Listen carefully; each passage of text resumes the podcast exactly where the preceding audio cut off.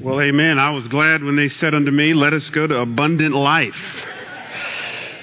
It's great being with you all today. I bring you greetings from New York City, where I pastor church there. Amen. Amen.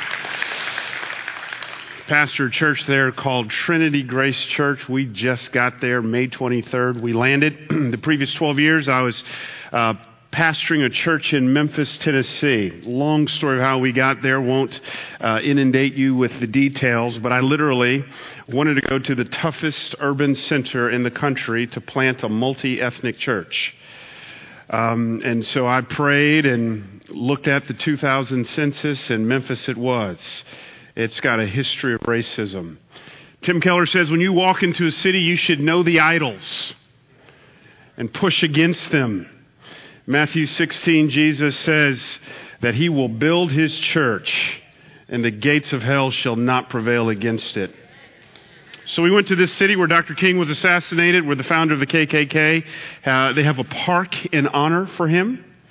And um, we believed God with big things. 26 people, I was the only piece of chocolate in the room.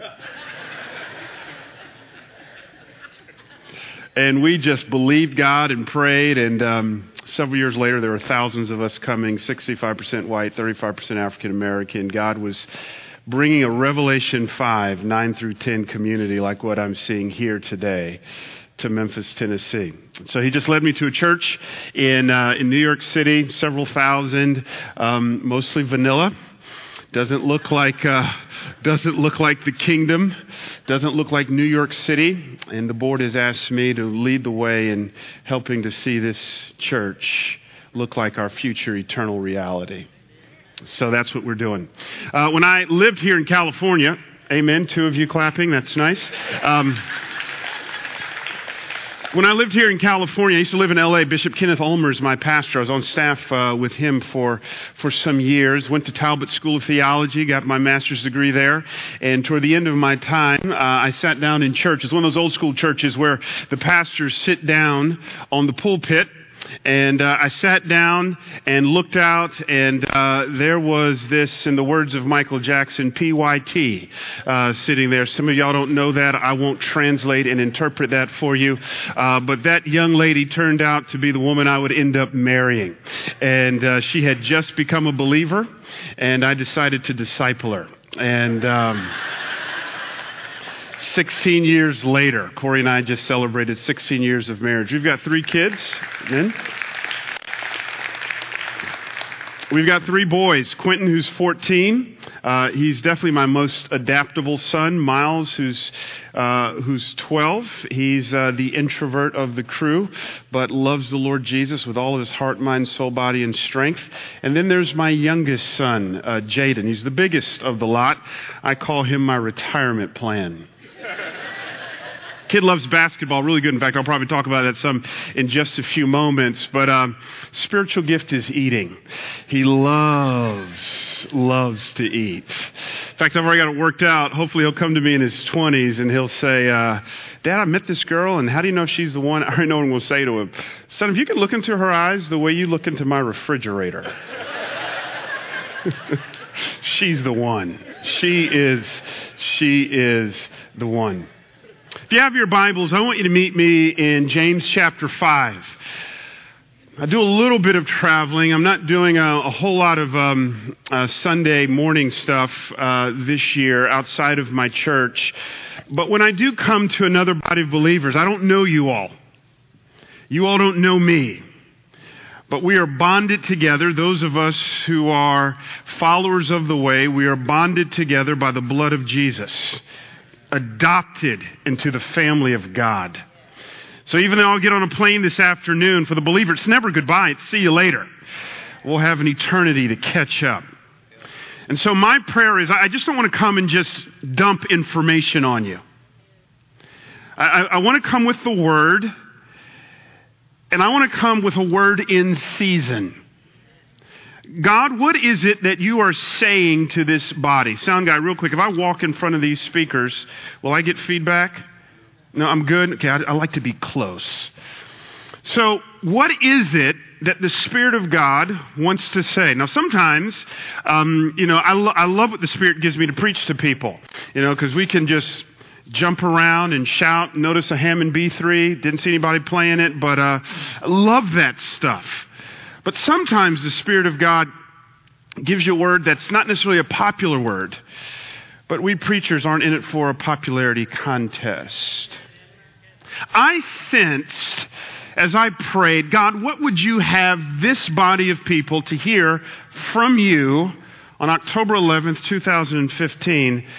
I sense God dropping a word in my spirit for you from His Word. It ain't a shouting sermon, but I want to talk about patience. Now, if you've got it mastered, you can leave. But I sense God wanting to talk to us individually and collectively this morning about patience. And to help us with that, I want you to hear the word of the Lord from the brother of Jesus, James chapter 5, beginning in verse 7. James begins by saying, Be patient, therefore, brothers, until the coming of the Lord. See how the farmer waits for the precious fruit of the earth.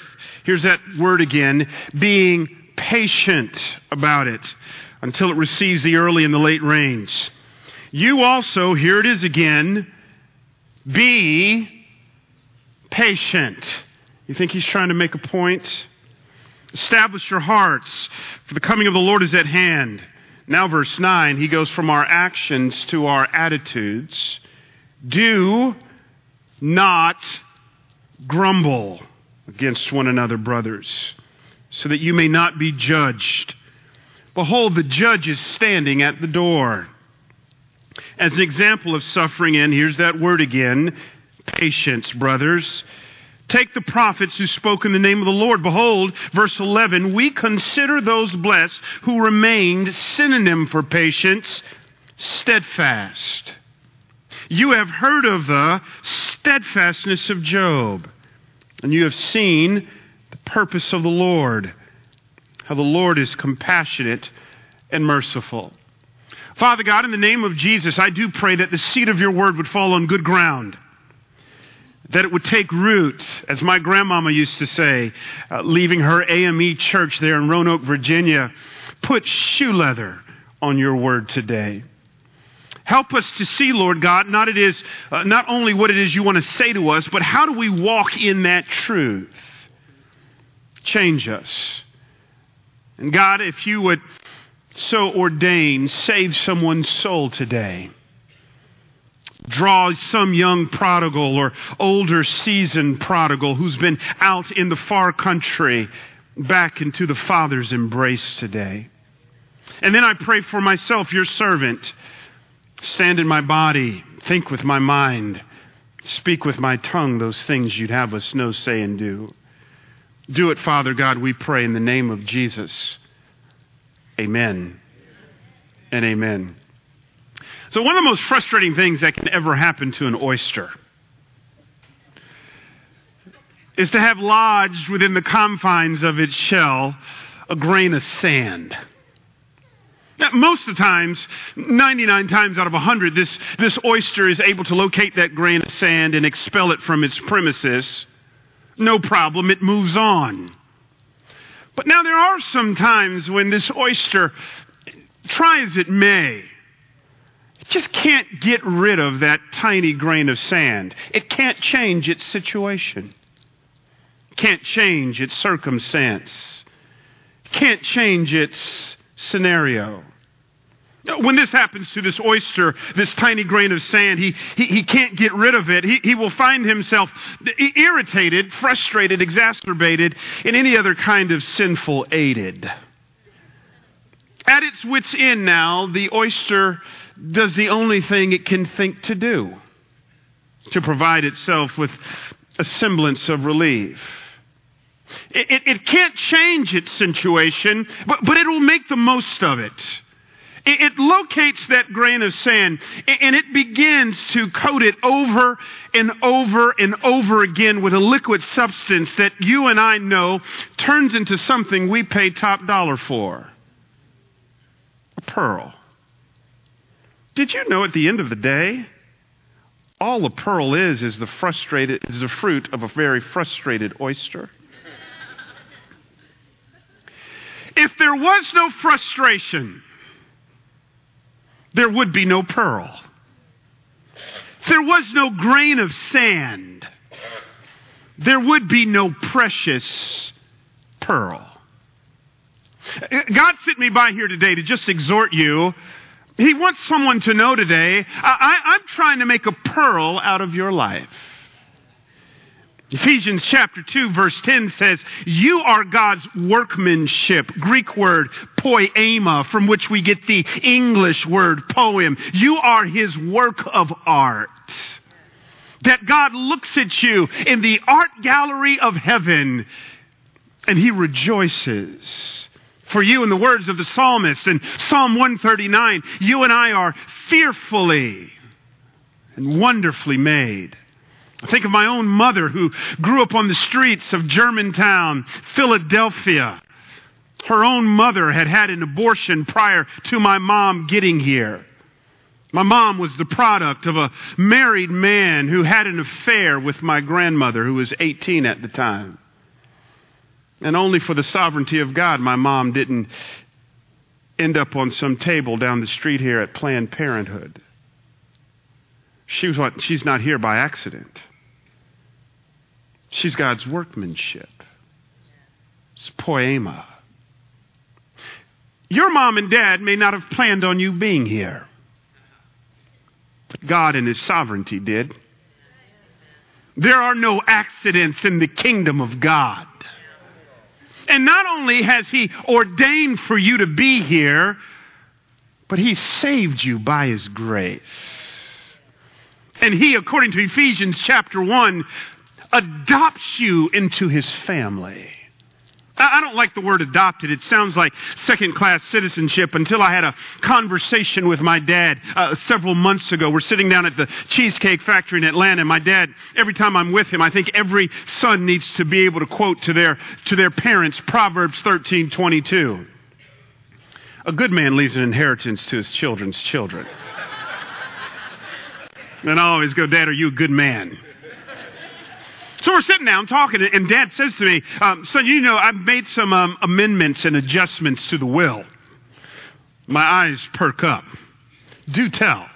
He said, Son, it's interesting. I sat down with my lawyer, and um, here I am in Georgia, and the, the, lawyer looks at me and goes, uh, Dr. Loritts, I see you've got four kids, and, and the three oldest I see are, are, are, biological. They're your biological kids. But your youngest I see is adopted. He says, Before we go any further, the lawyer said, You need to understand Georgia's state law stipulates that at any given moment you can write out of your will your biological kids but at no given moment, Georgia state law stipulates, can you ever write out from your will your adopted kids. They are secure. It's interesting in Ephesians chapter 1 when Paul says that when you got saved, you got adopted into the family of God. And right on the heels of that, he says you were sealed with the precious Holy Spirit. That, that means security. Adoption in the kingdom of God is not second class citizenship, it is first rate security. But now, here's where I have a problem with the name it, claim it prosperity people. Because following Jesus Christ does not mean everything is going to be easy following Jesus Christ, the footnote of the gospel tells me, actually in some ways becomes more difficult. Jesus says, if anyone wishes to come after me, let him deny himself daily, take up his cross, and follow me. In this world, the scriptures say, you and I will have trouble. But to God, there is no such thing as flippant or peripheral or wasted tribulation. That everything that happens in your life, in my life, happens for a reason. Everything that happens in the life of this church happens for a reason. And sometimes following Jesus Christ means that we will encounter life's grains of sand. But I've come by to tell you that you need to look at life's irritating, frustrating, exacerbating grains of sand as divine opportunities to let God transform you into a pearl. God says, I'm up to something here, abundant life. I want to change you and transform you. That what you're going through, it's not flippant. Someone here today, you're going through infertility struggles, grains of sand. Others of you, you're in a season of unemployment or underemployment. It's grains of sand. Others of you, you're going through marital difficulties or there's health crises. If I could just even let you into my own neighborhood there on the Upper West Side, come into my apartment, put your feet up on my coffee table. I, I can talk to you about, about health crises in our own home. Scares of breast cancer. Long sleepless nights. Grains of sand See, the problem is, most of us, we want the pearl, we just don't want the process.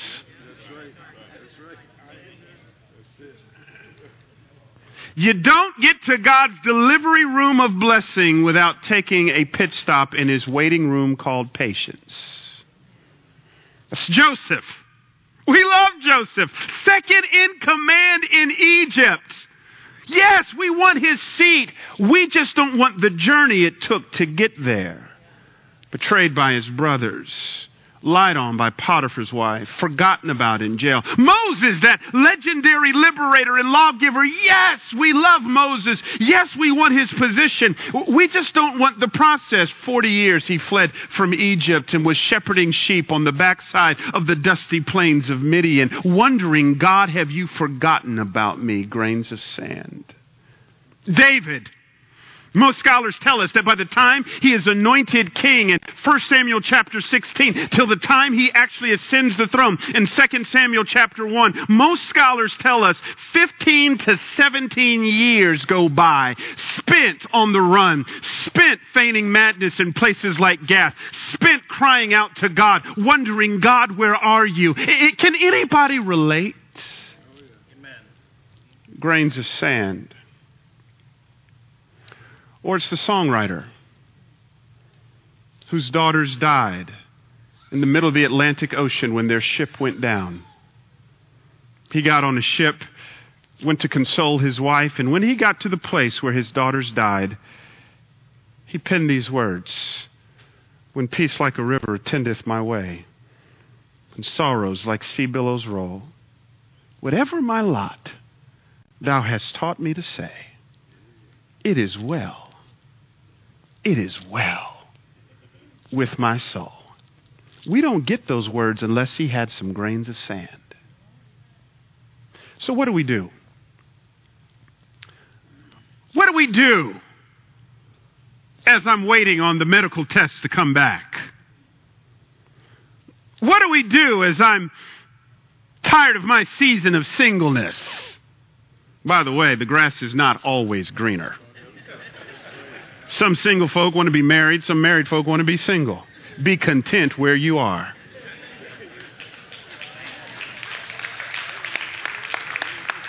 What do I do? Don't look at me, look at your text. James begins, James chapter 5, verse 7, he says, Here's what you do be patient. Now, as we look at James's epistle, one thing you need to understand what differentiates his epistle from all the other uh, epistles or letters in the New Testament is scholars will tell you James has the highest concentration of what we call in Greek construction imperatives. The idea of an imperative simply means commands. James, James's epistle is one command after another command after another command. In fact, as the epistle opens up, he begins with a command Count it all joy.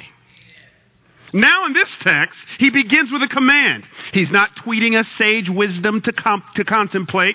He's not giving us something to think about. He's grabbing us by the lapel, so to speak, looking us eyeball to eyeball. And he says, Listen, be patient. I'm not advising. I'm not counseling. I am saying, be patient. What does this mean? Uh, that phrase, be patient in the Greek, it's one word in the Greek. It's a compound word. Here it is. It is the word macrothumos.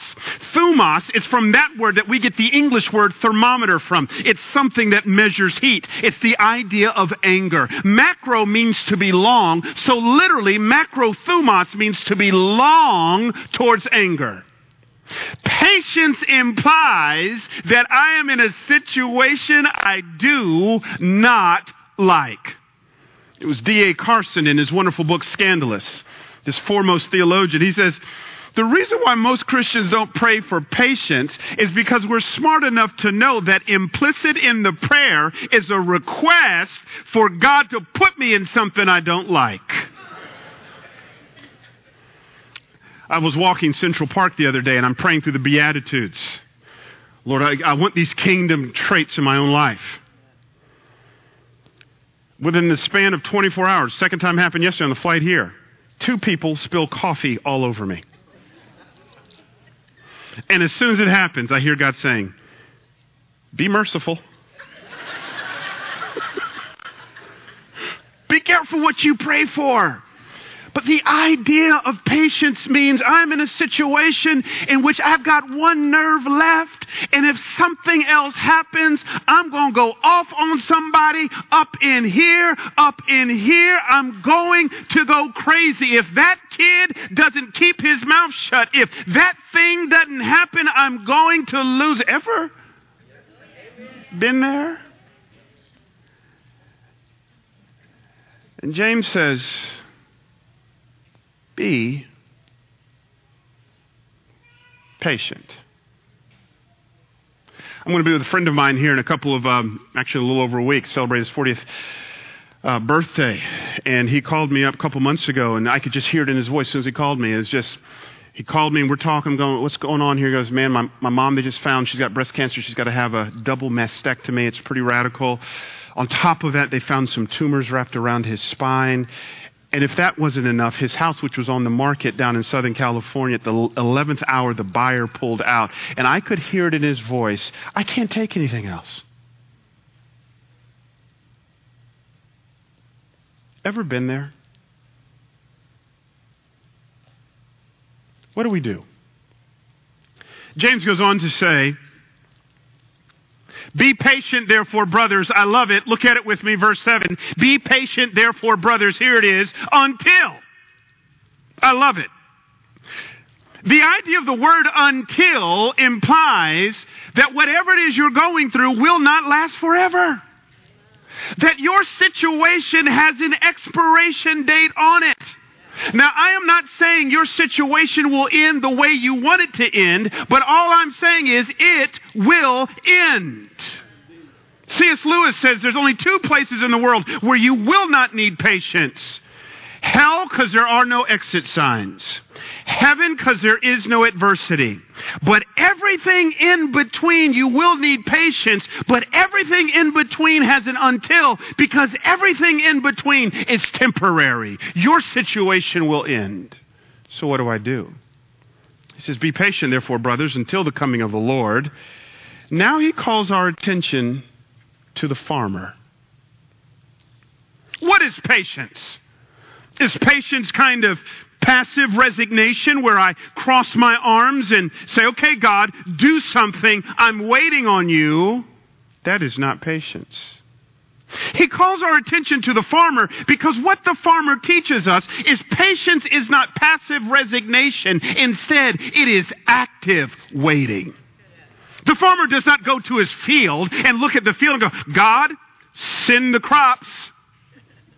No, what the farmer does is he labors and he plows and he cultivates and he plants seeds and he does everything he can, knowing that unless God sends the rain, he labors in vain. And yet he also knows that if God sends the rain and he has not labored, no fruit will come out of that field. He understands it is active waiting, it is a partnership. So that patience is not me saying, I'm just going to wait on God to show up and to show off. No, patience says do all that you can do in the situation you're in, knowing that you are waiting on God to send the rain. Says, be patient, therefore, brothers. This is Paul. Much of Paul's letters are written from prisons. We call them the prison epistles. This is interesting. He's in a situation he can't change.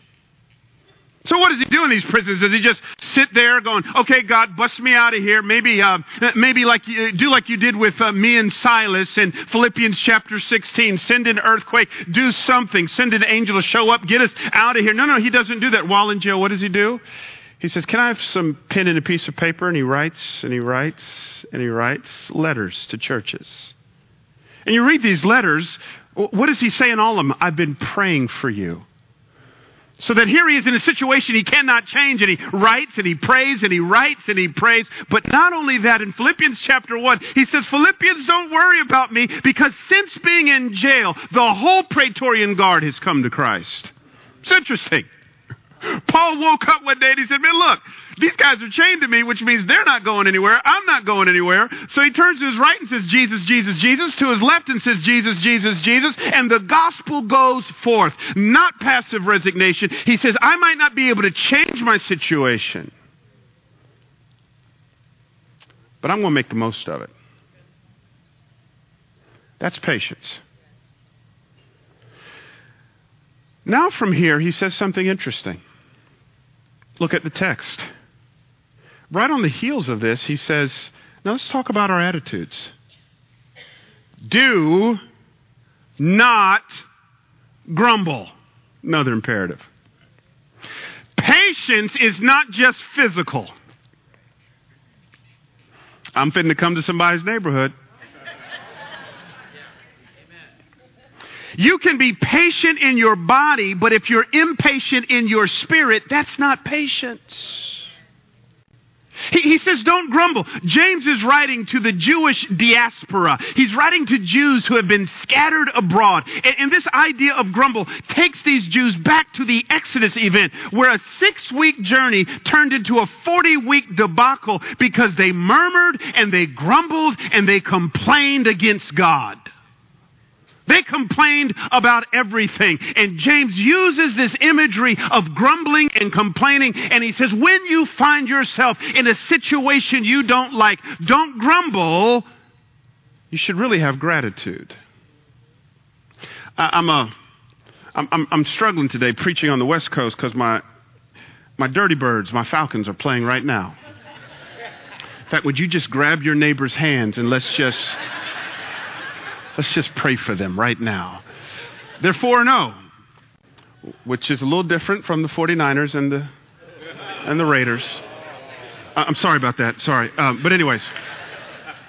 So, so, as a Falcons fan, if you know anything about the NFL, if you know anything about the Falcons, you, you know I'm acquainted with patience. Uh, I, I, I, know a little bit about suffering. Um, the highlight for me as a Falcons fan was 1998. I was down the road in uh, Pasadena, a church called Lake Avenue, serving there at the time, and um, I, I remember we we made it to the NFC Championship game against the Minnesota Vikings, and no one, no one gave us a shot. But I got up, gave the benediction at Lake Avenue, said, "God bless my dirty birds," and wouldn't you know it, we won. Bible says James will go on to say, "The prayers of the righteous." availeth much. It's amazing. We won. So I'm talking a lot of trash. We're going to Super Bowl. We're going to play against the Broncos, man. And I'm, you know, I'm just kind of talking a lot of trash. We're going to win. And um, we lose. Um, must have been sin in my life that week. Not quite sure. But, uh, but that's okay because the next year, 1999, that's going to be our year. And I'm talking a lot of trash.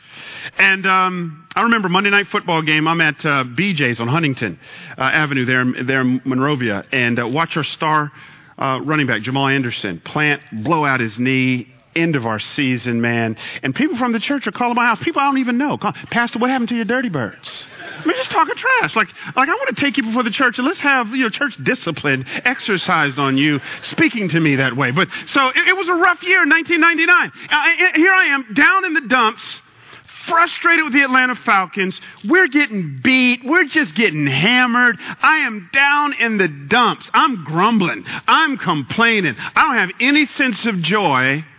And then I had a brilliant idea. In 1999, I decided while we're having this awful year to call NFL Films and ask for the 1998 highlight clip of the Atlanta Falcons. So that in 1999, when I'm down in the dumps, turning the game off, frustrated with 14 minutes and 12 seconds left to go in the first quarter. I'm frustrated in 1999, but in order to give, give myself some joy, I would pop in that VHS cassette. VHS, y- y'all. Okay, y'all, y'all flowing with me? I would pop in that VHS cassette of the 1998 Falcons and would reflect on the past to give me some joy in the present. All I'm trying to say is if you've been walking with Jesus for a while and you're struggling in your present and you're down in the dumps, struggling with where to find joy, you ought to have some nothing but Jesus highlight. You ought to be able to reflect back on the goodness of Jesus and His grace in your life. Can I give you one? My son Miles has a rare blood disease. Said he'll never get over it. Was diagnosed with it five years ago. And every single week we had to go to St. Jude's Children's Hospital in Memphis, Tennessee. And the real gift of that is if you live in Memphis, they'll take you. They'll take your kid. So it's difficult to get into that hospital if you don't live there. So we prayed. He had something called hypereosinophilic syndrome.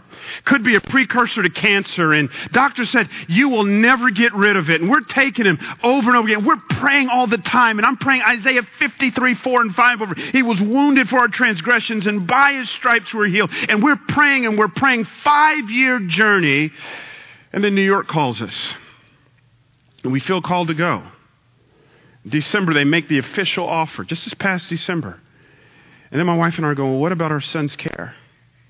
His next appointment, January 16th, the doctor said, we can't explain it, but your son's blood disease is completely gone. It is healed.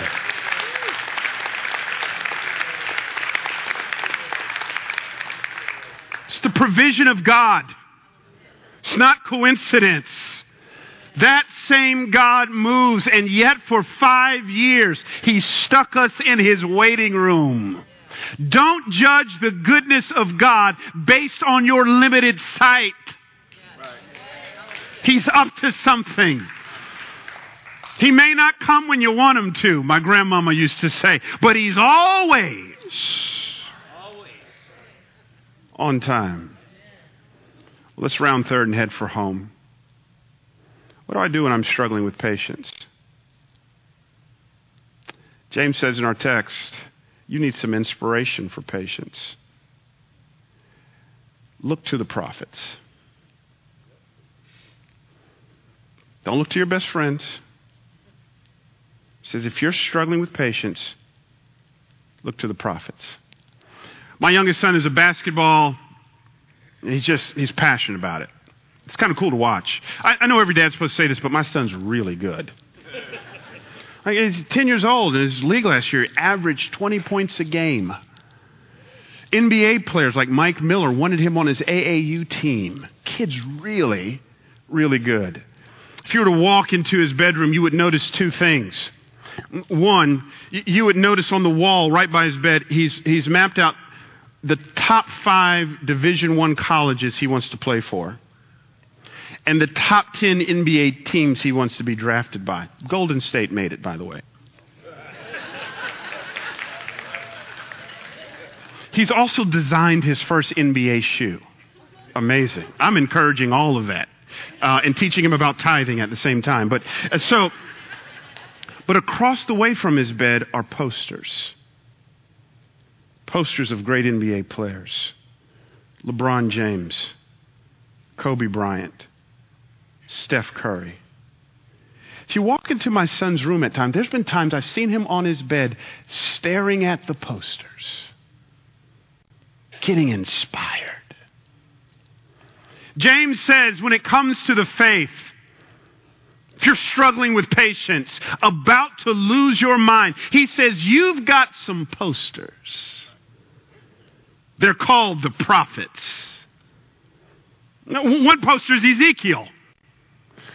God says to Ezekiel, Ezekiel, I'm trying to teach my people the patience I have with them, but they're not getting it. So I need to use you, Ezekiel, as a visual demonstration. I want you to strip down, take off all your clothes except for your loincloth, and lay on your side for 390 days. Don't move.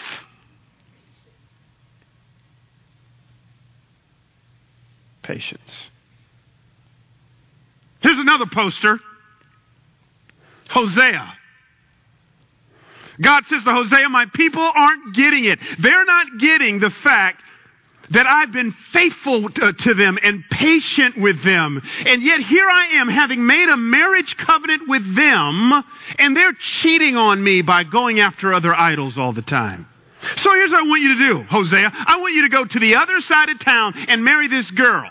She's going to cheat on you and leave you. And when she does, don't let her go. Get her back because that's what I do with my people. And that's what I do with you. And that's what I do with my children. When you are faithless, I'm faithful. Patience. If you're here today and you don't know Christ as Lord and Savior, if you come to know him, that relationship is not quid pro quid pro. Uh, it, it is it is not status quo. It, it is it is not transactional. It is not based on your performance. You cannot perform enough for him. In fact, it is filled with his mercy and filled with his grace. Patience. Then there's the Michael Jordan of patience. He says in our text, look at Job. Hmm. Job. If you thought 2008 was rough, had nothing on the economic downturn of Job 1. He loses everything. Goes to a funeral with 10 caskets, each casket holding one of his kids. He's covered from head to toe with boils, and his wife is chirping in his ear, curse God and die. And yet he has the nerve to say, I love it. In Job chapter 19, I know that my Redeemer lives. Wow. He didn't feel like saying that. He probably felt discouraged and depressed and felt burnt out. And yet he says, in spite of how he felt, I know my Redeemer lives. If you get nothing else, I say, get this. When going through life's trying situations and circumstances, always let what you know trump how you feel.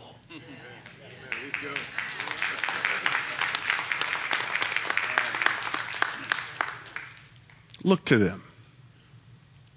Finally, he ends by saying, Verse 11 You've seen the purpose of the Lord. What is he saying? He's saying what you're going through is not some off the rack, one size fits all trial. It is tailor made, custom made for you. That God will not put more on you than you can bear. That when you feel overwhelmed, there is the way of escape. That there is a purpose to the waiting. There is a purpose to the trial. He's up to something in your life. He's doing something. When I was a little boy, my mom had an annoying hobby.